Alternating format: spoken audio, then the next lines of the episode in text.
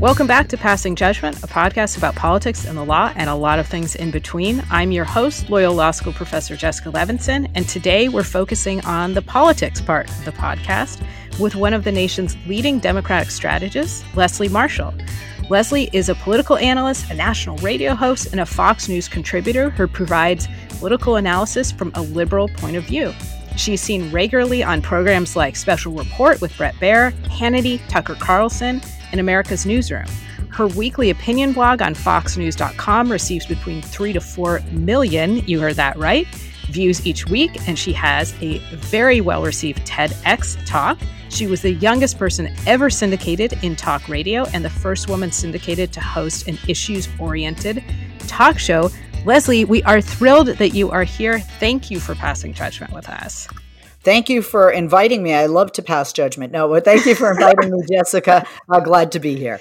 I always love people's reaction to that. Thank you for passing judgment with us. Some people go right past it, and then some people are like, let's do it. So we're recording the day after the presidential debate. I feel like the three showers I've taken since then was not enough. I feel like what we what we witnessed was just a a verbal assault on the American people you're a Democratic strategist. Can you unpack for us what did we witness in those 90 minutes last night? And does President Trump have a purpose in mind? I mean, what is he doing and who is he trying to reach with this type of behavior? What we saw was a, a train wreck um, that continued to happen over and over and over again. The, president was just being who he is, sadly.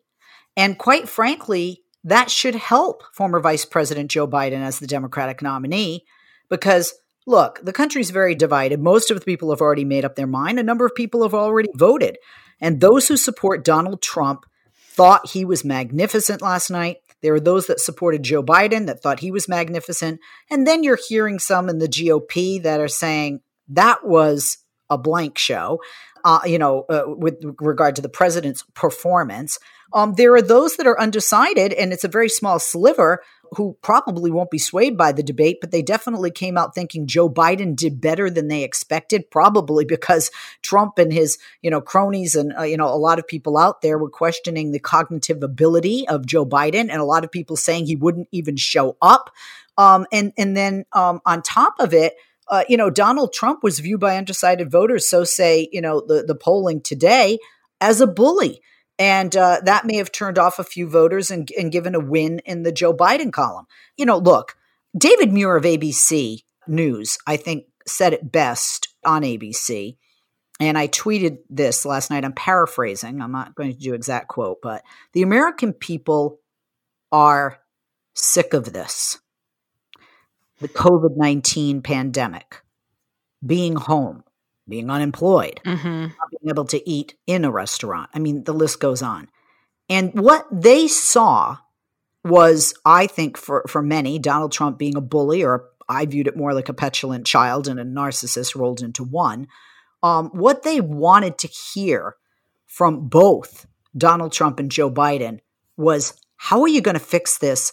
How is the way out? When is the way out? Show me the way out because I'm so frustrated, angry, hurting. And you didn't get any of that from Donald Trump, who the onus was on and the burden was on last night to change the trajectory of his campaign and to say to the American people, here's my plan going forward for the next four years. This is why you want four more years of me, my administration, and what I have done thus far. Joe Biden did when he was able to and not being interrupted, was able to look into the camera, connect with the people and talk about you're hurting or you know I you know I understand you know what you feel you know I've been there. Um eh, but but quite frankly you couldn't hear a lot of what the former vice president was saying because Donald Trump interrupted so much. There were the, the president was really just focusing on personally attacking uh, Joe Biden and therefore the American people didn't get answers to the questions that they want to hear for those that have not yet made up their minds as voters. Yeah, it seems to me that that's who really lost out last night, which is the American people. If you tuned in and you wanted to actually hear a policy discussion, if you wanted to actually hear how the leader of the free world is proposing to make your life better, you know, you would have been better off tuning into a different channel. I mean, people said I've seen better behaved reality stars on reunion shows than what we saw last night. And for me, that's the anger I feel is one, just watching it, it's hard to unclench my jaw because I think we've all had that moment where there's the bully in the school classroom or in the meeting and they don't know anything but their tactic is just to keep interrupting keep interrupting and keep saying that's not true and do you think that president trump's campaign that the per, the kind of whole goal behind the campaign is low voter turnout except for the base is does that help describe what we saw last night all the interruptions all the from my perspective, bullying, the lack of proposals, the baseless claims. Is this all part of a strategy to just say, I'm talking only to my base and for everybody else? I hope I'm just turning you off and you don't show up. No, I mean, you know, maybe it was his campaign strategy. First, I don't think Donald Trump is the type of individual, and there are many, it's not just Donald Trump and it's not just those on the right there are individuals out there, and I, I you know, I don't want to, you know, mention names, but you know, whether it's a Hillary Clinton um, or a John McCain or a Sarah Palin, you know, or, or even a Joe Biden, some of these people, it's not easy to critique them, and it's not easy to tell them what to do. So let's just take Donald Trump, our president. I don't think anybody tells him you got to do this, this, and this. Or if they do, I don't think he really heeds their advice and pays much attention to that. He is who he is, and we saw who he was clearly last night. I don't think he, you know, had any goal. Uh, look, mail in ballots is he trying to get people to go out and vote instead of mail them in? Uh, is he trying to fear monger? Yes, with that one issue. But his performance last night, no. I think what we saw is exactly who Donald Trump is and uh, that he's narcissistic and that he bullies. And when he perceives somebody has attacked him, um, he uh, attacks back, even if that person hasn't been attacking him. We clearly saw he's not a good listener. And one thing I know as a communicator is talking is important, but listening is just, if not more important. And and the president certainly hasn't grasped that. So no, I, I don't like I don't think the president's that deep. The campaign might be, but I don't think he is. And I'll bet you any money, I'd go to Vegas with this. I will bet you when he walked off that stage, it, reminds me of the emperor has no clothes, right? Um, I bet everybody around him said how wonderful he did because yeah. that's because if you don't, you won't be working long. So, um, I, and I think he believes he did great because nobody tells him otherwise. And even if they did, he wouldn't listen. He wouldn't believe it. That's my perception. It reminds me of I've seen some documentaries on Nixon where after a speech or after a debate, he would call everybody who works for him and say, It was great, right? How's it playing? Did I do a good job? Because, and everybody just said, Oh, Mr. President, absolutely, of course. That was, you know, there was no reality check. There was nobody in the room saying, uh, Sir, I think we have a problem here. And where I do think there was a miscalculation. You and I have talked about this a little bit. The bizarre lowering of expectations about Vice President Biden, where you heard from the Trump campaign, they had basically set the bar so that if he could walk out there and say his full name, that it was a win and that he was going to show mental acuity. Do you think that a, a two part question? Do you think it was a mistake that they kept talking about Joe Biden's, you know, alleged lack of mental abilities, lack of facility? And do you think that after last night's debate, we can now put those discussions to rest, or is that still going to be the main line of attack that we hear? You know, prior to the debate, Jessica, they actually stopped doing that because I think they saw um, mm-hmm. uh oh, you know, we, you know, he, he, I think they said, eh, he's not going to come. He's not. I don't think they did think he was going to show up because for a while, a very brief period of time, he was in his basement. Although, if you listen to Trump, his campaign, and many of those on the right, you would think that he was constantly there, even though he went to the funeral of George Floyd, even though he went to the funeral of uh, Congressman John Lewis, um, even though he met with protesters um, in uh, Delaware, he spoke in Philadelphia. You know, he had traveled to Houston, he traveled to Kenosha, and the list goes on. But again, perception is reality. And what do you put out there, right? And what they were putting out there is Joe Biden's not going to show up. Now they know he's going to show up.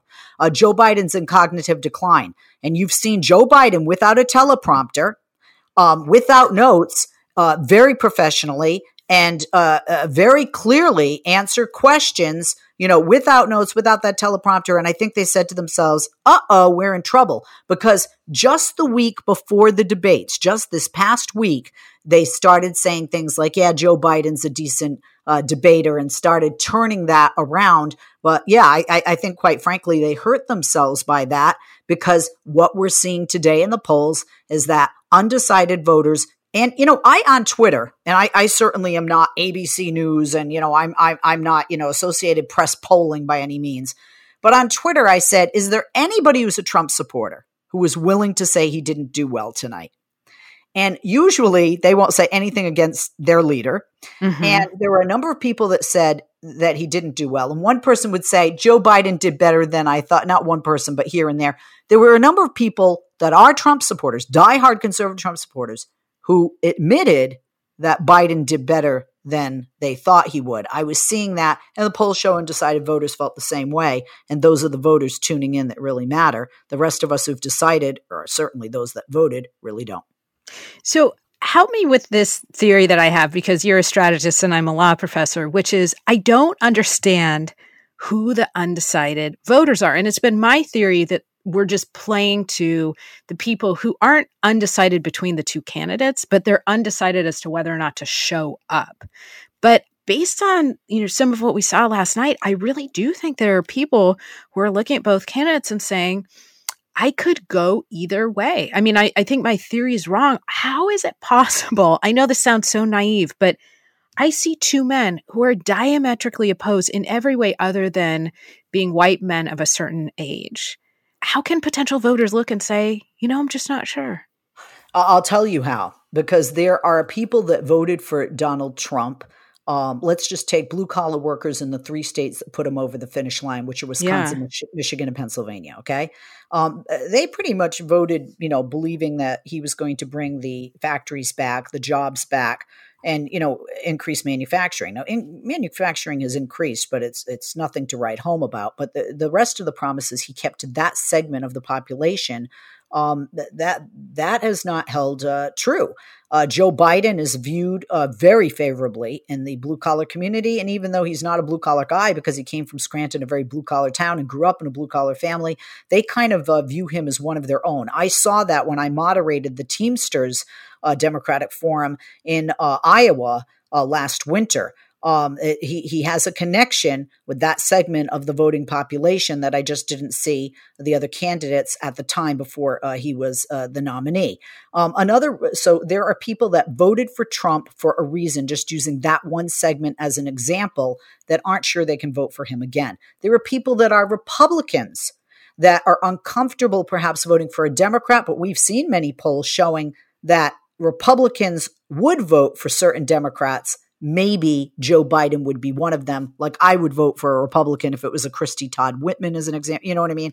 And then there are those that are one issue voters, but they don't like Donald Trump personally. They certainly don't like the way he has handled COVID or the racial injustice and the you know the the, the result and the violence that have come uh, in some of the cities um, by those that are just uh, so angry or have uh, broken off from the peaceful protesters.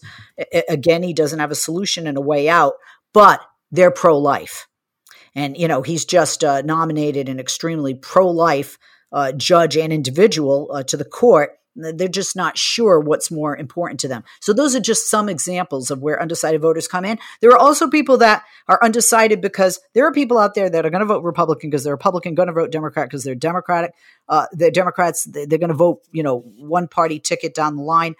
But there are people that have just registered to vote and they're new to this game. And look, the majority of millennials have registered to vote, not just here in California, but nationwide as independents uh, versus Republicans and Democrats when you just look at those numbers. Uh, some of them don't want to commit uh, to one candidate or the other because they kind of feel like they're committing to one party or the other. And then there's also that segment of the population that uh, they're undecided because they're you know they're late to the game and they're just gonna you know figure it out before they go. And unlike 2016, though, I don't think the undecided voters are people afraid to admit that they would vote for Donald Trump, as we saw uh, last time around in 2016. So interesting. I, that makes complete sense. And I think you're right in terms of the differences between 2016 and 2020 and what makes an undecided voter today. And you just mentioned something that is so, so important, which is the federal judiciary. And President Trump has nominated uh, Judge Amy Coney Barrett. And you said, you know, he's just nominated a very pro life judge. And of course, it was only less than two weeks ago that Justice Ruth Bader Ginsburg passed away. Judge Barrett apparently was offered the position subject to her vetting only 72 hours after Justice Ginsburg's death. And the backdrop, of course, as you know, is that in February 2016, Justice Antonin Scalia passes away. President Obama nominates somebody to fill that position. And the leader of the Senate then and now, Mitch McConnell, says, no, we don't fill those positions during election years. Now we're not in election year. I think almost 2 million people have already voted. We're in the election. Correct. And Mitch McConnell, followed by Republicans, have said, no, we can fill the position because uh, there's a Republican in the White House and Republicans control the Senate, which let me just tell everybody nowhere in the Constitution does it say presidents have the power to fill a vacancy in an election year as long as the Senate is controlled by the same party. But thank you for letting me get all of that out. From your perspective, do Democrats have any moves left on the dance floor when it comes to trying to prevent Judge Barrett from either having a hearing or being confirmed? No. I mean, yeah. let's be honest. It's it, yeah. everything in, in, politics. Not everything. Most everything in politics comes down to a numbers game. Elections come down to numbers game. Uh, fundraising and whether you know you can pass legislation, it comes down to numbers for votes and if you have the money, right? And uh, confirmation of a Supreme Court member or confirmation of anyone nominated by the president requires a number of votes. Even if Mark Kelly wins the Senate in the state of Arizona, which it looks like he wi- he will at this point in time with the polling, he can be uh, because McSally was an appointed uh, senator and not an elected senator. He could actually be sworn in early. Even if he is sworn in, when you have Susan Collins from Maine who we really can't trust, who has said before, you know, I'm going to vote this way. You know, she says one thing with her mouth and does another with her vote, uh, but looks like she's going to lose her seat. And I'm very happy about that because of that hypocrisy. And then Senator Lisa Murkowski from uh, Alaska, uh, you know, two of the women that have in the past many times stood apart from their party. Um, those three are just one shy. They're not enough uh, to, you know, prevent this woman from being seated. What can Democrats do? Okay. Uh, one, um, I, am sorry about this, but the Bernie or bust folks in 2016 are responsible for that seat being what it will be. And I say that the Bernie or bust people, let me be more specific, that didn't vote or voted for Trump. 12% of right. Bernie Sanders supporters voted for Donald Trump, and a number, uh, a, a, percentage even higher of that stayed home because to spite Hillary, just to spite Hillary. Can't do it. You've got to vote. Whether you're voting for Donald Trump or Joe Biden, you've got to vote. And those are your two options. And until we change our system in the Electoral College, which will probably take to 50 or 50 to 100 years, we'll all be dead before it happens. Uh, this is the system we've got. Uh, you may not like it, change it, but in the meantime, vote, vote, vote. Now, when I say that, Democrats have the power then to keep the majority in the House, gain the majority in the Senate, have the White House. And as you know, Jessica, better than I in your position, uh, with your legal background, the Constitution does not say the court has to be nine. Now, some people would say, Leslie, Democrats want to pack the court. You know where from I sit? A 6 3 court with six conservatives and three, two liberals and one swing voter is a packed court. So why shouldn't the court be a better representation of the American people? Why shouldn't there be a few seats added? And that is within uh, the power and could be done uh, by uh, the you know the the, the president, uh, the the House and the Senate, um, if it's in Democrats' hands. Um, and and then of course uh, rules regarding the filibuster can be changed. Democrats will only have the power going forward when it comes to seats or expanding the court or making the Republicans, quite frankly, sorry for the choices that they have made. Let's be frank here. The hypocrisy was disgusting uh, when they would not confirm Merrick Garland, and now they're pushing this through. But let's be honest. I think my own party would have done the same thing. I don't know about that part. And where we might diverge here is I do worry about increasing the number of Supreme Court justices. As you said, there's nothing in the Constitution that says it has to be nine. Nine is not a magic number. It's just what we've had since the late, I believe, 1890s. But I have the same worry I do about whenever we think about, you know, changing the filibuster, which is you tend to like the idea if you're in the minority and you think you're about to be in the majority, for instance, for increasing the number of Supreme Court justices. But at a certain point, assuming the republic survives, there'll be a Democratic president, and then there might be a lot of vacancies. And now there's even more seats to fill. So, you know, my preferred solution is one that unfortunately takes a constitutional change, which, as you know, means it's not going to happen. But it's very it's very long term limits in a staggered fashion, so that we're looking at really who is qualified, and every and not who's young and vigorous, and that every president gets a few appointments. But and by t- the way, Jessica, Absolutely. Yeah. And I'm sorry I didn't put that on my list. That is another option Democrats would have. But Democrats don't have any of these options unless they win the Senate and the White House and keep the House. And the only way that happens is if people vote for Democrats. So really that's what Democrats can do is get that message out, get voters, whether out to vote with their pen or out to vote in person that that's got to be it. You know, the day after Donald Trump won, you watched as I did, I'm sure, the streets where hundreds of thousands of people protested. And the man on the street interviews went like this. Why are you angry, Donald? Oh my God, I can't believe he's pre- who did you vote for? Oh, I didn't vote. Exactly you can't protest and cry and whine the day after. Speaking of, you know, my party is great at protesting. We're awesome protesters. We're incredible protesters. And we need to show up voting in the numbers we show up protesting. The Women's March, for example, if all those women voted, we surely would hold up half the sky and surely would change the world. This is, I was just going to mention the Women's March, and this is, I feel like I'm constantly this wet rag, but this is my role in life, which is to bring everybody down. It's fun and it's invigorating and it feels, you know, there's a purpose just to have that collective moment of saying we're taking to the streets.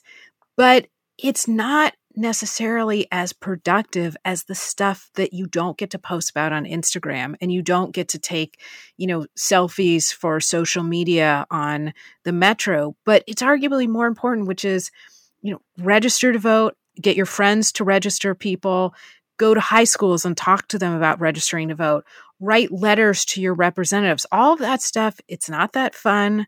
It happens alone. It's not really a collective moment or phone banking or text banking. But I felt like exactly the Women's March, how many of those people voted, but what was the specific agenda? I mean, we have to, the way to overcome all of these structural problems is just to organize and to vote, which brings me back to the topic we were talking about the Supreme Court. How does it play in the next election? Because I've been struggling with this, and I think it energizes both sides. So I well, think you read my Demo- mind.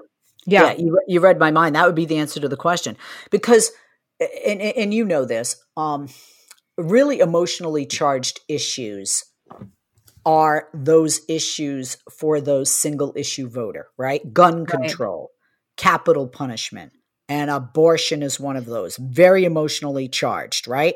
There are women out there there are women out there that are pro-life by the way that don't want roe v. Wade overturned because they don't want our nation to return to what it was prior to 1973's ruling uh, roe v. Wade. Um, so there are going to be people out there and not just women um, who are fearful that roe v. Wade will be overturned and then there are those that want it overturned and they're not just within the evangelical community that will come out to, to vote for Donald Trump because they will want more uh, because they I think with the passing of the notorious RBG uh, what's more evident than ever is that if you vote and your guy in this situation wins they are going to fill that seat. And you know people just don't see it but now they've seen seats being filled and especially this seat and especially this woman being nominated. And yes, that is going to energize, I think, people on both sides to vote. If we broke it down to polling as to who's pro life and pro choice, majority of people in this country are pro choice, and majority of people uh, want Roe v. Wade to stand, even some who are pro life. Women have been leaving the Trump campaign since he was elected in 2016. Uh, women could make the difference in this election if those women who are pro life and don't want Roe v. Wade overturned, or who are pro choice and don't want Roe v. Wade, Roe v. Wade overturned, come out to vote, if nothing else gets them out to vote, this might. Yeah, and hopefully it will be an educational moment that, as you said, everybody, when they think about the Supreme Court, they're thinking about abortion, regardless of their view. But I just desperately want people to know that the Supreme Court, I mean, think about all of the issues that just Judge Barrett, likely Justice Barrett, I had a little Freudian slip there, will weigh in on. I mean, it's the rights of voting rights, First Amendment rights, religious rights, LGBTQ rights, gun control, the rights of criminal defendants, uh, environmental controls. And I, I hope that this is the moment that voters understand how important it is that presidents have the power to um, to nominate federal judges because President Trump was right last night. He said, you know, I've had a huge mark. I have filled the federal judiciary and I I just wish that we had paid attention to that while we were marching. But I I don't no, no, know. I, I agree. I agree with you 100%. You know, another issue that this seat being vacated could energize another segment of the voter base and and that's voters who care about their their health which is the number 2 issue right. on the voters right. top 3 um, especially among this COVID uh, 19 pandemic that we're living with. Uh, there are those that are very frightened the Affordable Care Act will be taken away. Uh, there are 20 million plus people that uh, want the Affordable Care Act, and there are more that want what Joe Biden has proposed, which is expanding on the Affordable Care Act uh, so that more, not less, people uh, could be insured. And of course, people with pre existing conditions are, are frightened um, uh, based on what could happen if the Affordable Care Act. Uh, you know, goes away and is no longer, and that seat on the court could be, uh, you know, a, a decider, obviously, um, with regard to uh, Obamacare. And um, that's another issue that could get people to come out to vote, especially in light of the times that we are in, where there are individuals that have lost family members, uh, sadly, due to COVID 19, um, or maybe survived themselves but are still suffering. Um, some of the long term health ramifications and consequences of this virus that some are still afflicted with, even if they've had the virus and no longer are carrying it. And thank you for mentioning that. And the arguments, of course, were set not coincidentally almost right after the election. And it healthcare, you know, this is something where I really want voters to think about. The Supreme Court could dismantle it, but they're not saying to Congress, you can never pass a healthcare law. They're just saying the way you designed it, if they rule the way I suspect they will rule, the way you designed it is problematic. So I think Americans need to push not just for thinking about the Supreme Court, but also their elected officials. A lot of these decisions are just overturning what Congress has done this way, but not saying you never get to legislate in healthcare. But I so desperately do not want to let you go until we talk about at least quickly this last issue. It feels like it happened about 10 years ago. I think it was four days ago. The bombshell reporting about President Trump's financial records. And I'm going to say two things I've said before, which I think probably make no sense together. And then I hope you will help me make sense of it, which is so, very briefly, the reporting shows that President Trump, among many other things, has paid very little in income taxes over the past few years, is probably not nearly as successful as he claims to be in terms of business. And from my perspective, the most important, that he owes over $240 million that is likely to come due very soon. And seems to make him, as a result, a national security threat. Like, I understand that someone else with that financial background might not get security clearance. So, this is where I'm going to say two things that don't marry together at all, which is this feels huge and damaging, and it also feels like it won't move the electoral dial at all. Can you help me make sense of that? Okay, I'm going to take it in reverse. Yes. Sadly, it won't move the dial because that's not a top issue. And almost everyone in this nation, except for a small sliver, have made up their mind. Those who like the president, he was right. He could shoot someone in the middle of Madison Avenue, I believe he said. Um, and and sadly, they would still vote for him. Um, that, yet there are those on the other side. He could walk on water um, and you know, and come up with a vaccine for COVID tomorrow, they're still not going to vote for him. It is that sliver, those undecided voters that we worry about. So one, they don't care. They've heard about the tax returns. They know the guy's slimy. They know the guy lies. They're not surprised. One, two, they know rich people hire people to hide their money. Not surprised. Um, but what, and they're not surprised that he was dishonest because he's been dishonest. This is not different or separate from the character and the pattern of behavior that we have seen from this man uh, for almost four years. And even prior, if you look at The Apprentice um, and prior to that as a businessman, and when you look at his dealings. Um, but uh, in reality, if you and I were in the same position, we would go to jail. Wesley Snipes was supposed to go to jail, right? Al Capone went to jail uh, for sa- sa- same infractions, and other people have as well. So, the, one of the big issues with voters we saw in exit polls in the last two midterm elections were income inequality. And that's where Joe Biden's line that this is a race between Scranton and Park Avenue mm-hmm. is very mm-hmm. true. Donald Trump is Park Avenue. First of all, I don't make as much as I say. I lie. Big surprise, right? And I I didn't pay all the taxes, but when individuals out there think, wait a minute, but the rest of us are paying for that military. The rest of us are paying for these programs in the government. Wait a minute, you're saying I want a handout? What did you get, sir? Sadly, it should move. Will it move a voter or two? It might, but I doubt it because it, it, him paying taxes or not doesn't really affect them personally. Although it does, they don't see it that way. And I think the Democrats have a responsibility to show the American people how it affects them. But it, may not be worth the handful of votes they would get to spend the time on it, sadly. The juice may not be worth the squeeze, so to speak. Yep. That yep.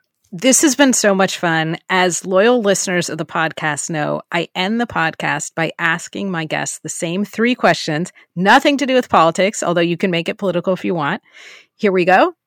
Sure. Question number one Which famous person, dead or alive, would you want to invite to a dinner party and why? I guess Jesus Christ. I'm not a religious person, but you know, there's been a lot of things that he gets credit for or blame for, and I guess I'd want to sit down and hear it from the horse's mouth. Now, question number two. You're going to be stranded on a desert island and you can bring one meal. What is it? God. only one? Well, I'm on a desert island and I'm only going to have one, so I guess the no eating carbs goes out the window. So let's do macaroni and cheese finally, you get one superpower for an hour. What is it? Oh, it's my funny. My kids had this question in school for something.